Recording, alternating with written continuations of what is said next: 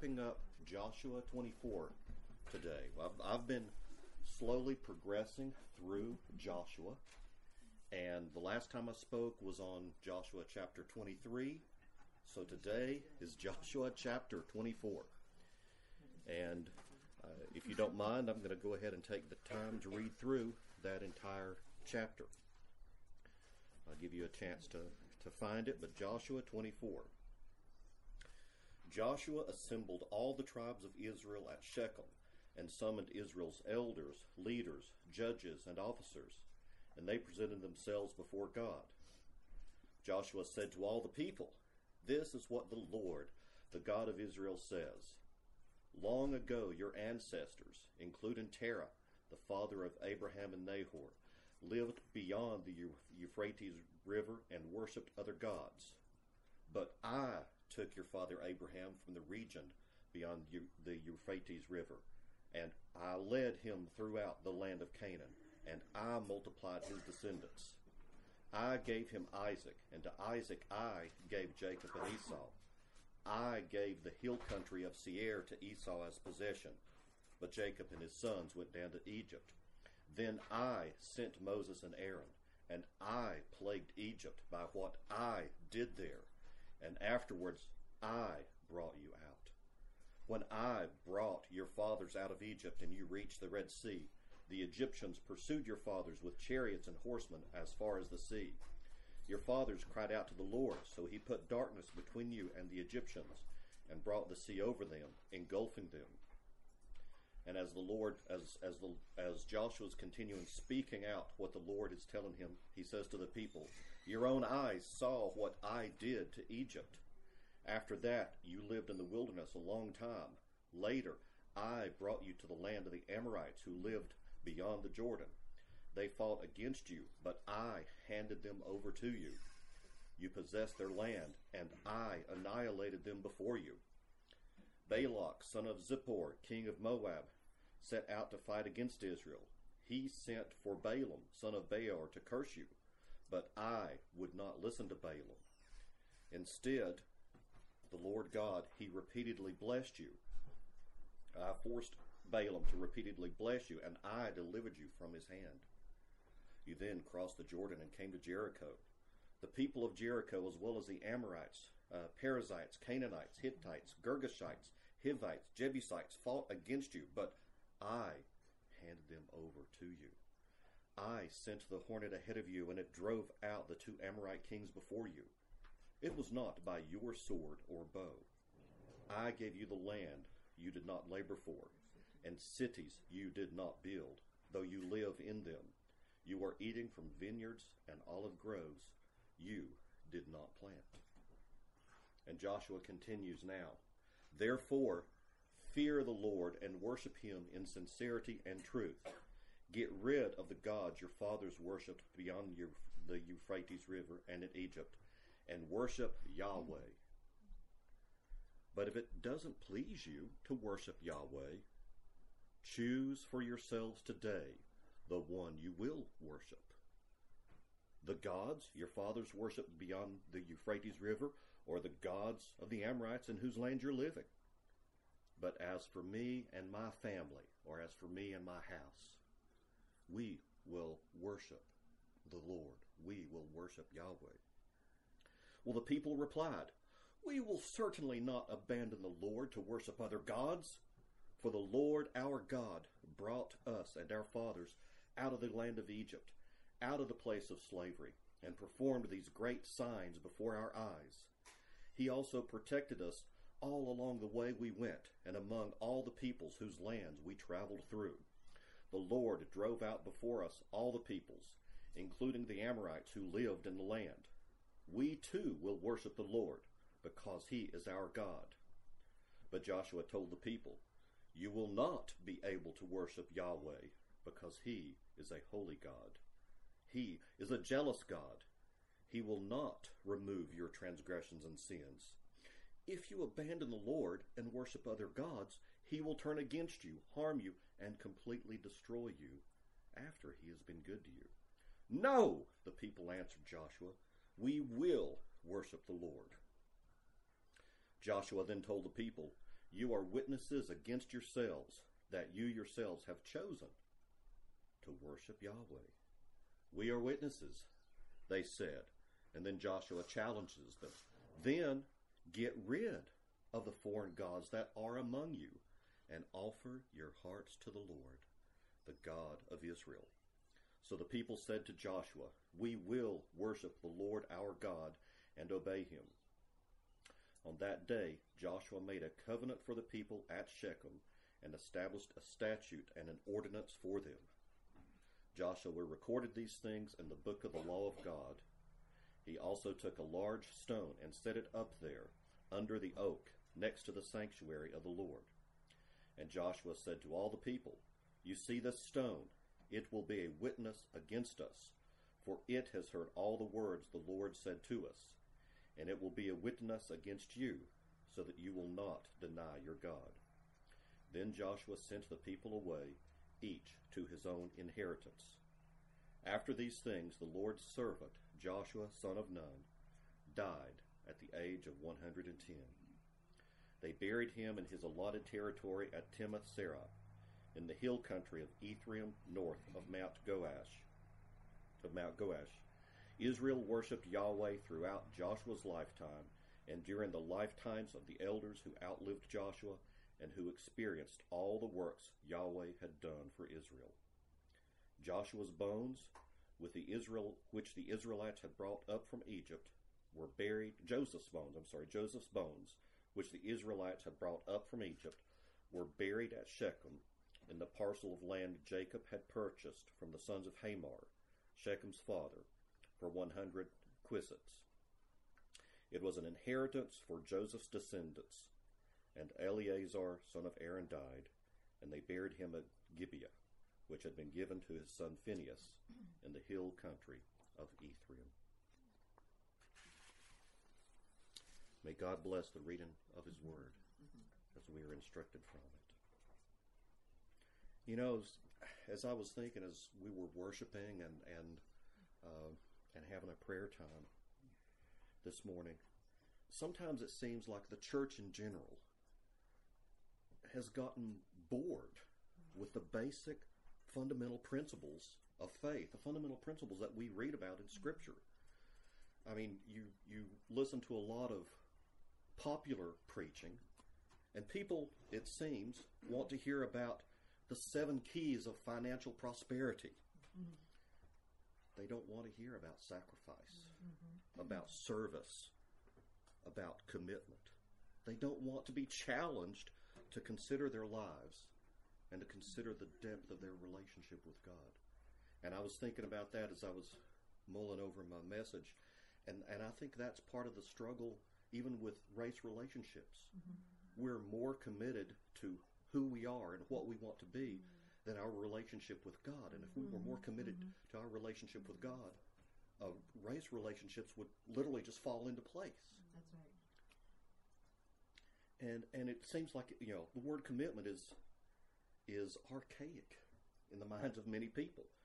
To say that uh, to be a Christian requires a relationship I mean, that would say you're out of touch with today's people to require that. We're all about having our choices, our freedom, setting our own course, having unfettered freedom to do what we want to do.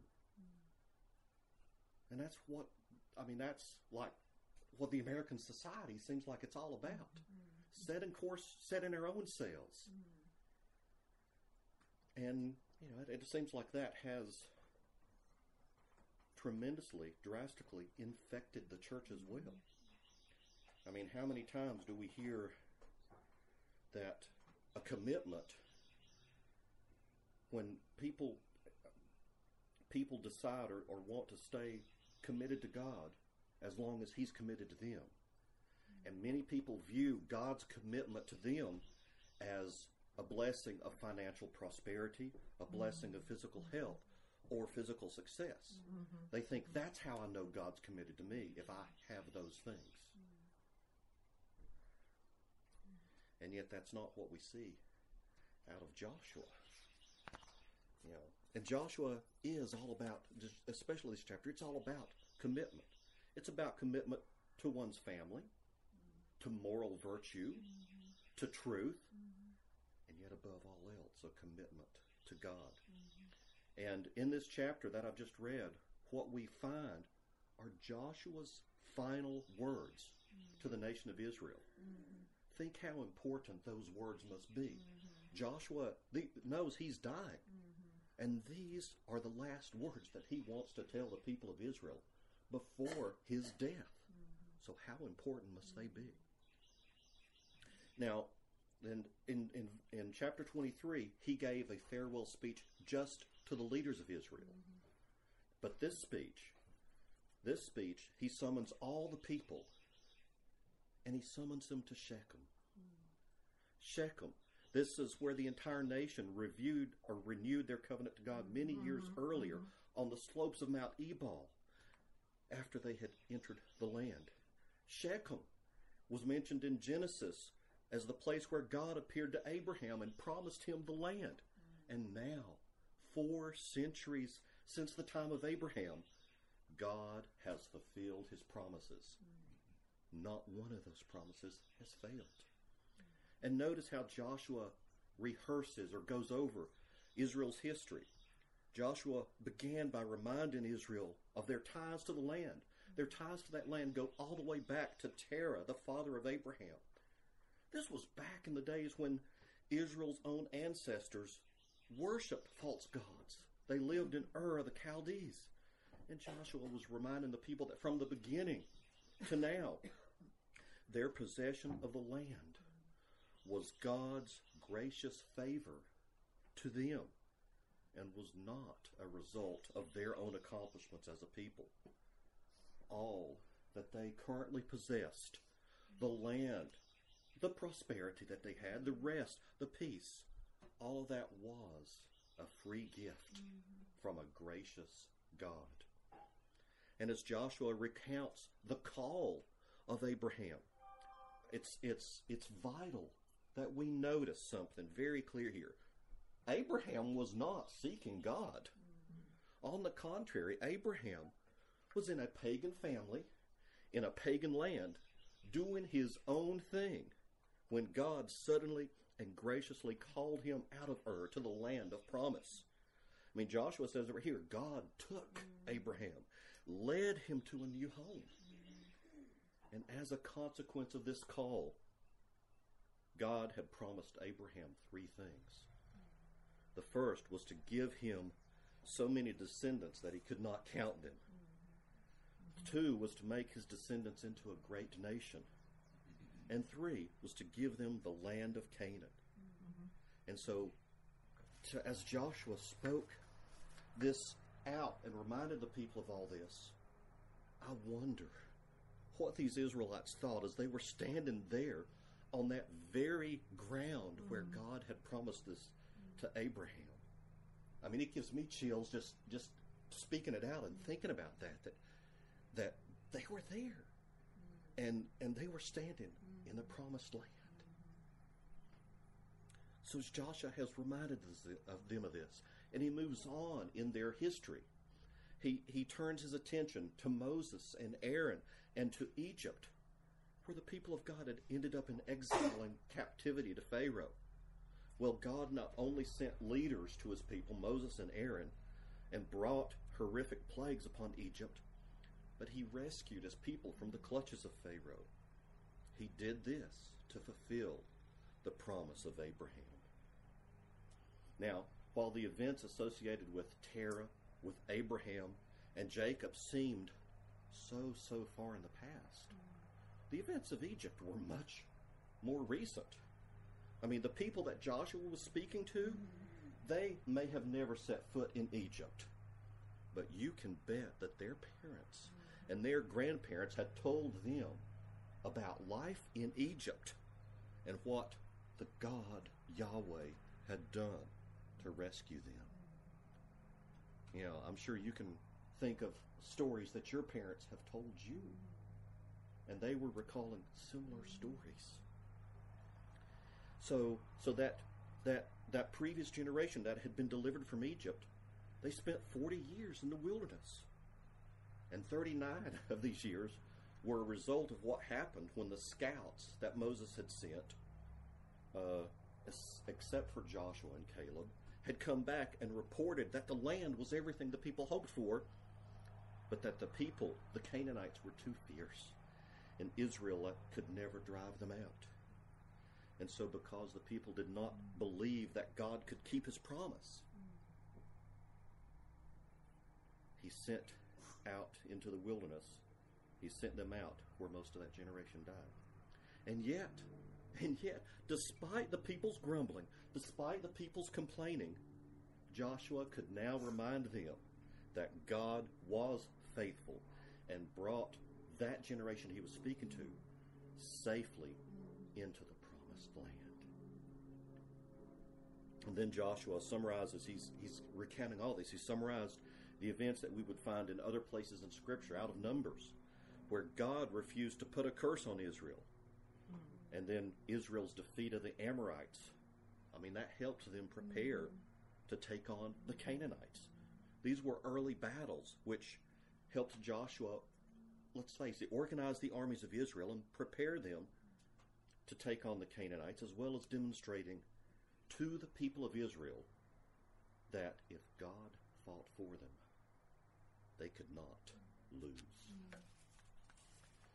And then he's he's wrapping up this summation of history. He tells them, he reminds them about their entrance into the land of Canaan, about crossing over the Jordan River, conquering Jericho and the other nations living in the land, and gaining the inheritance that God has promised.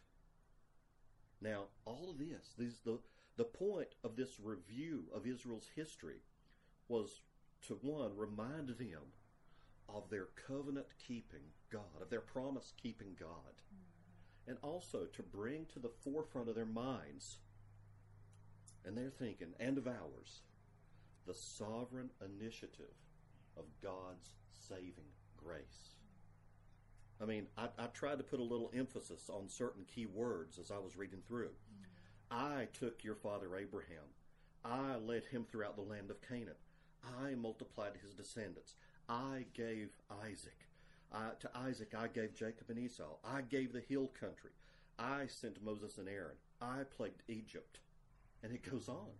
I counted 21 times that, that you see this. That God's drawing attention to the fact that He did this for the sake of Israel. Israel didn't do it. And you think about it again and again. The ultimate reason why Abraham came out of paganism was God says, I took him. Mm-hmm. I hope that we, that you realize the ultimate reason that you are sitting here right now, the ultimate reason that you have forgiveness of sins that, that, that we sang about, that we, that we acknowledged mm-hmm. in prayer, the reason you have forgiveness of sins and a hope of eternity is because God, in His sovereign initiative, took you and took you and took you. God took you and brought you to this place. The reason that we have a Gateway Christian Fellowship is because of God's sovereign initiative. I hope we can we, we can grasp that. To me it's it's it's oh just wow. Mm-hmm. And, and it's important to understand that Joshua did this for, for another reason as well. He was about to call the people of Israel to commit themselves wholeheartedly, unconditionally to God. And he said, Before I do that, I want to confront you one more time. I want it to be very clear in your minds that all that you are, all that you have, all that you hope to achieve is because of God's sovereign, saving, gracious initiative in your lives. And I think that one of the things to pull out of the text is that same challenge for us. How many of us think about our own lives every day in that aspect? Do you see, do we see that, that all that we are, all that we have, everything that has happened in our lives is all because of God's sovereign, saving, gracious initiative. You two met because of God's saving gracious initiative in your lives. We're all here. We are family because of God's saving gracious initiative in our lives. And as we go day by day, I mean, do we think enough? Do we slow down enough to say, God has done this? Do we wake up every morning, starting off the day, saying, God has done this? Now, the question is if we do understand this, this was the challenge God was bringing, leading up, uh, that Joshua was, was leading up to with the Israelites. If we understand this, how do we respond? What's our response supposed to be? Joshua asked the people to respond. He says, Now, in light of what I have just reviewed with you, fear the Lord and worship him in sincerity and in truth. Get rid of the gods your fathers worshipped beyond the Euphrates River and in Egypt, and worship Yahweh. But if it doesn't please you to worship Yahweh, if you think that serving the Lord is offensive, then choose for yourselves the one you will worship. Pick the gods of your father. Pick the gods your fathers worshipped the, beyond the Euphrates, or pick the gods of the Amorites. But as for me and my family, we're going to worship Yahweh. So, so one thing that Joshua's pointing before them, he's got a challenge. They must choose who they're going to worship. It's clear that th- that there's no sense of neutrality. You know, in, in American politics, you don't have to be one of the two dominating political parties. You can choose to be an independent if you don't like which way either the political parties are going. You really can't say, I'm not really for God, I'm not really against Him. You don't have that choice. You can't say, I'm, I'm neutral. There is no such thing as being an independent when it comes to this. Because indecision is a decision. And so Joshua was calling for an undivided loyalty and complete commitment. And it's interesting here. The word "choose" uh, is is a is a term of continuous action. So Joshua really wasn't saying, "Choose one time to serve the Lord, and that choice will last you the rest of your life." No, he's not saying that. He's saying, make this choice every day of your life. You're going to have to wake up every morning and choose this day whom you're going to serve. And it's it's like waking up every morning and deciding who one, who am I going to serve, or turning around the other way, whose slave am I going to be today? Am I going to be a slave to sin and make those choices today? You know, yesterday's choice doesn't apply to today. Even if you did choose to be a slave to sin yesterday, you can make a brand new choice today and say, Today I'm going to repent and choose God.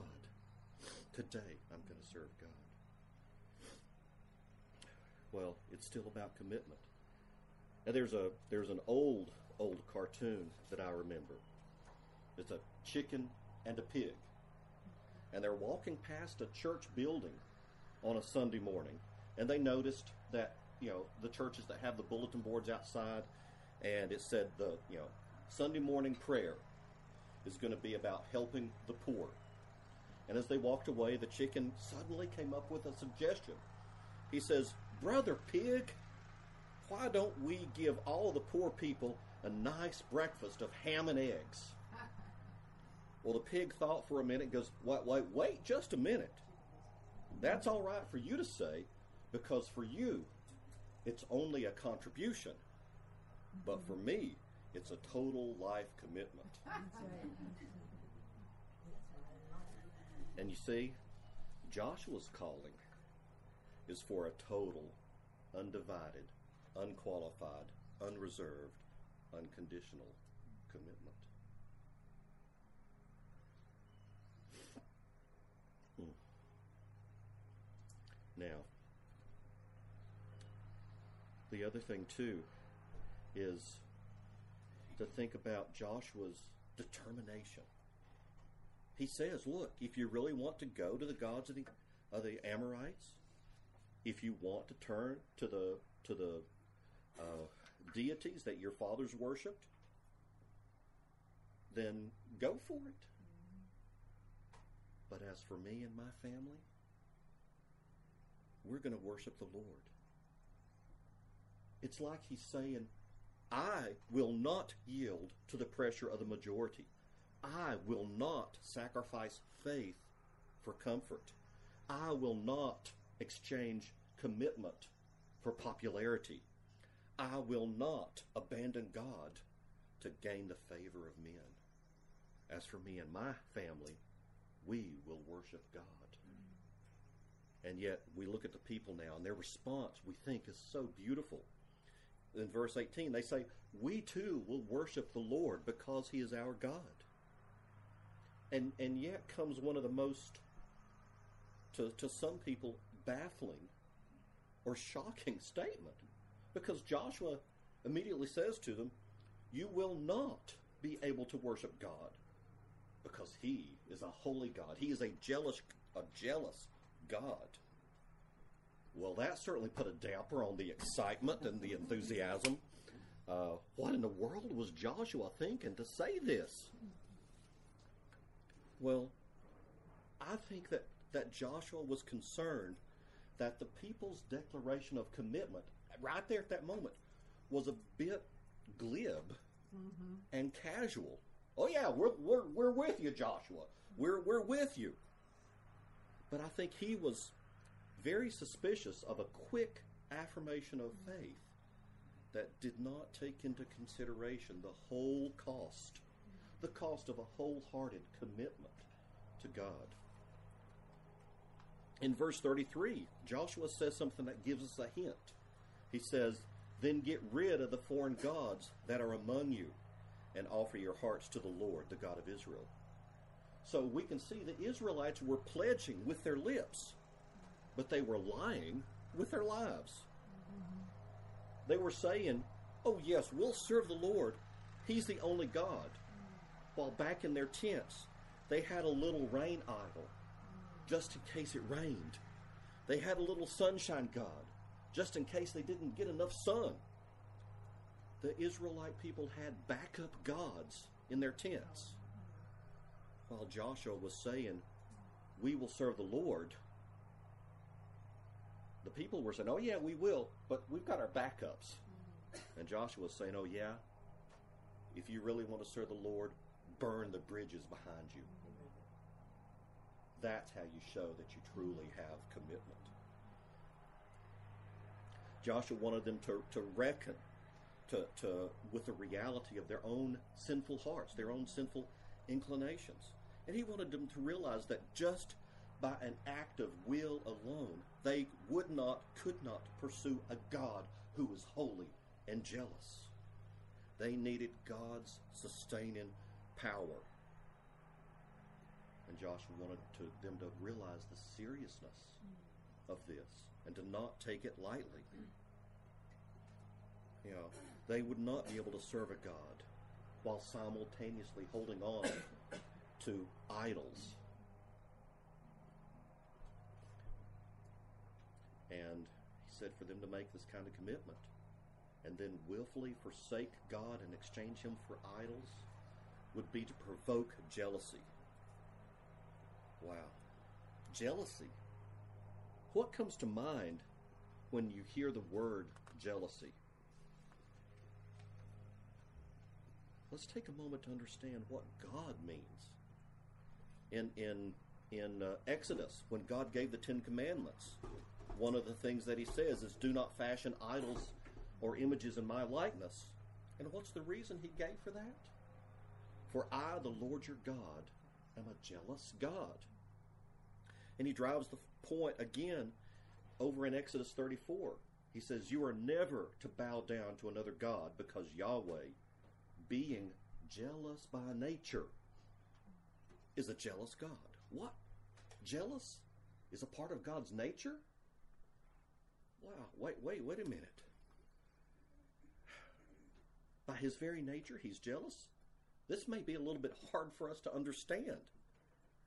You know, I can't.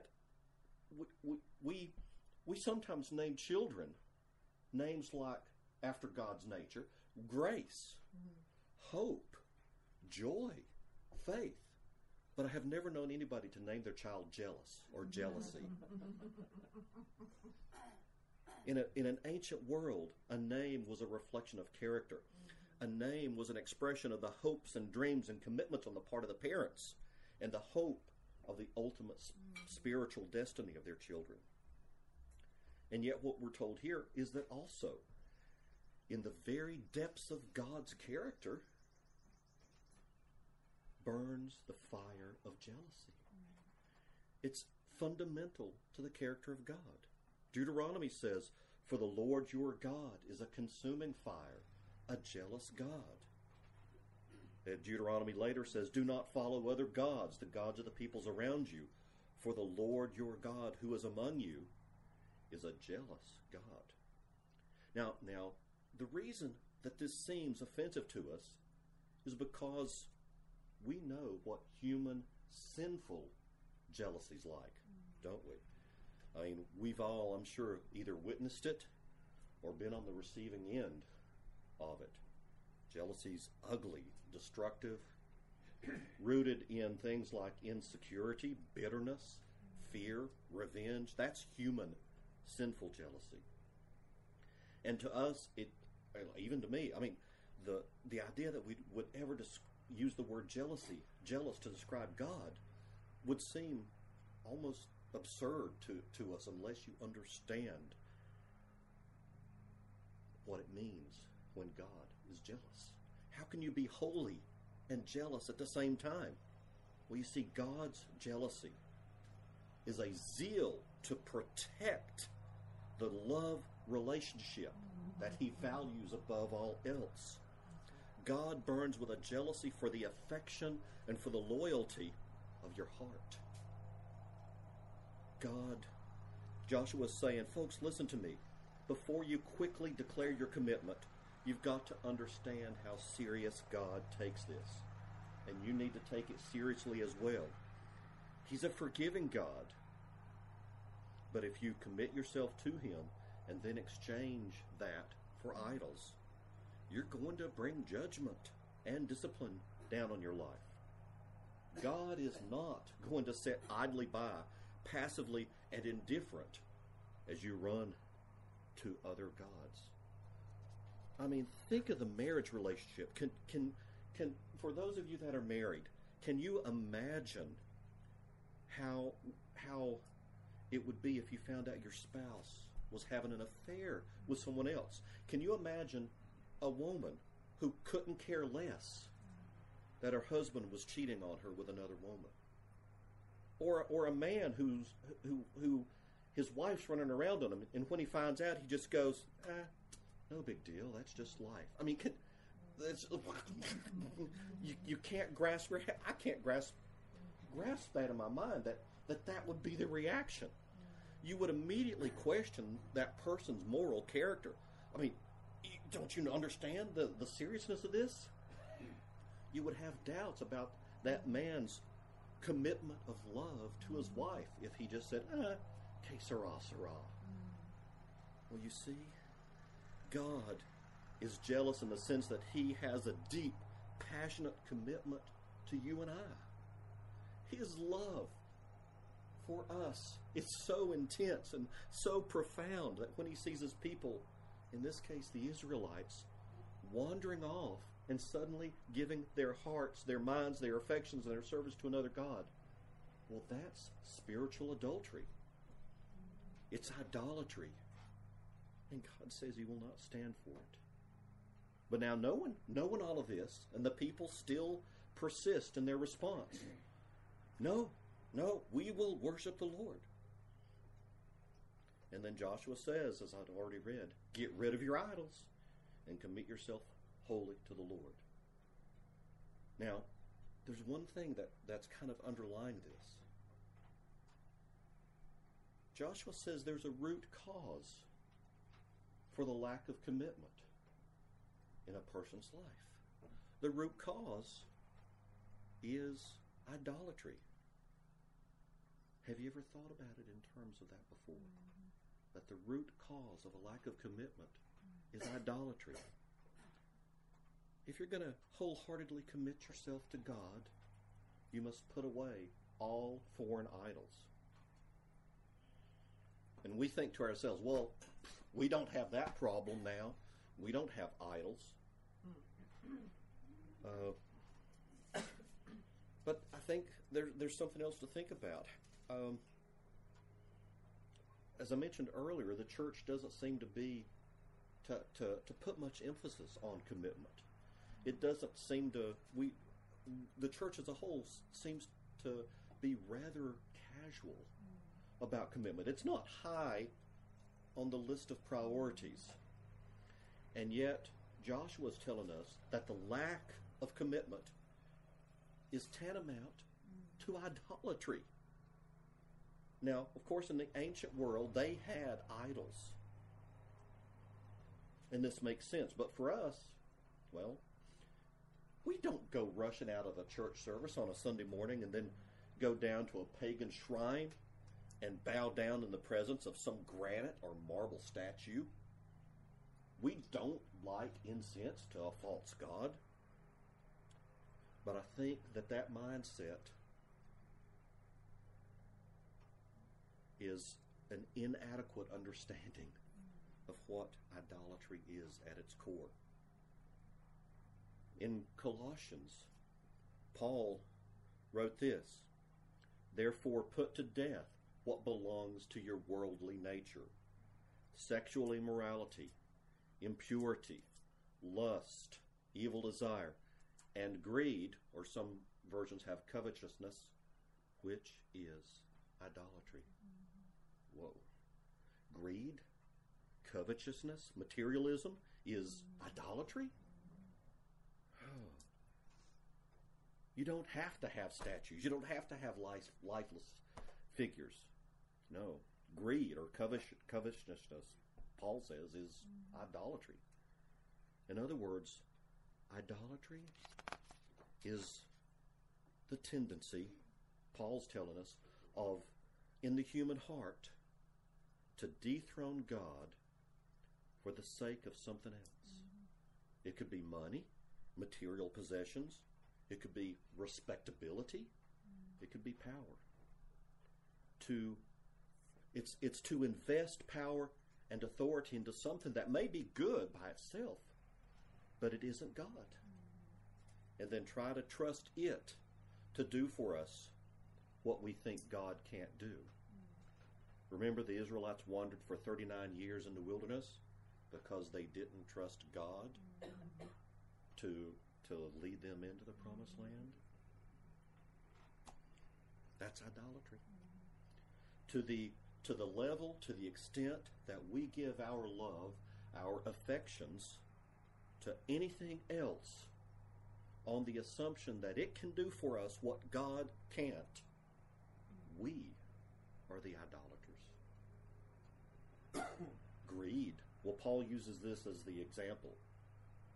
But I think desiring something so much that you lose your contentment and satisfaction in God, even if it's in just in one small area,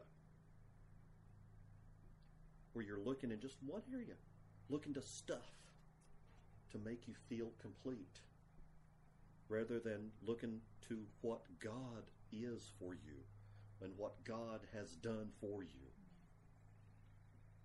That is idolatry. You know, what we need to do is elevate God above everything else.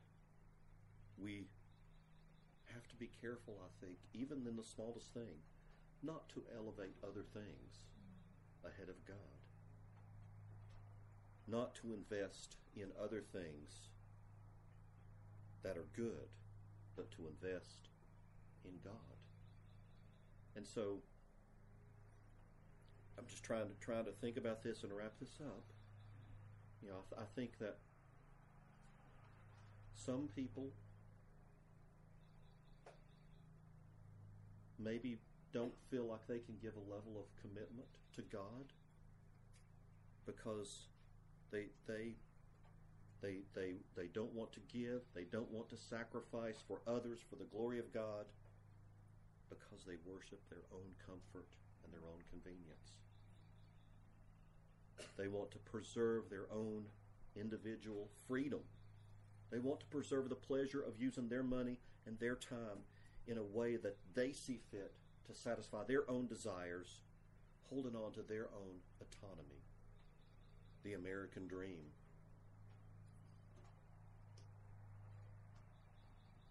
They're not honoring God with all that they have and all that they are. And yet, that is our call. Mm-hmm. That's mm-hmm. Joshua's call to commitment. Look at the history and honor God with all that you are. Mm-hmm. And and the alternative is to commit adultery. Our God is a jealous God. And his heart burns with affection, with passion, and desire for the full attention, for the complete loyalty and love of your soul. And he will not allow rivals in the relationship. Let's not provoke our mm-hmm. God mm-hmm. to jealousy. So, as I close, remind you of the words out of cha- out of verse 15. Choose for yourselves mm-hmm. this day, today, the one you will worship. And as for me and my family, we will worship the Lord.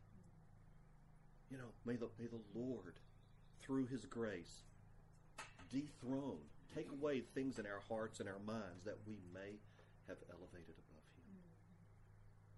Mm-hmm. Anything in our affections that we cherish and value more than Him, may He get rid of those. May He enable us to do what in our own power we can't do. May He enable us through His power, by His grace, to put aside the idols of our hearts and to embrace wholeheartedly what He has called us to do, which is fully, wholly commit ourselves to Him. That's our challenge. That's a challenge that, that Joshua gave to the people of Israel. And I think that's our challenge, even as we have heard this word today. Mm-hmm. Is and we can sit here and say, "Oh, I'm I'm fully committed." But honestly, I know there are areas in my heart where I'm challenged and I'm not fully committed. Mm-hmm. The Lord's speaking to those. And I would dare say that there are areas in each of our lives mm-hmm. where we could reflect upon and go, Lord, I really haven't put that before you. I really do have something that I'm cherishing or holding on to more than my commitment to you in that area. And that's, I think, our challenge. Let's pray. Father, we need to be challenged by your word. We need to be confronted with the truths of your word. Oh, Father, I thank you that your love burns with such an incredible and, and passion that you will not permit us to just simply make a speak out with our tongues without challenging it to come from our hearts. Oh, Father, help us to to to to look upon our own lives and see if there are areas where we need to take steps to secure our commitment to you. Father, help us to to to evaluate our hearts and our minds. Let us not fall into areas of idolatry. Help us to yield it all up for the sake of the name of Jesus, for your glory and for the praise of your holy name. We give you thanks now, Father.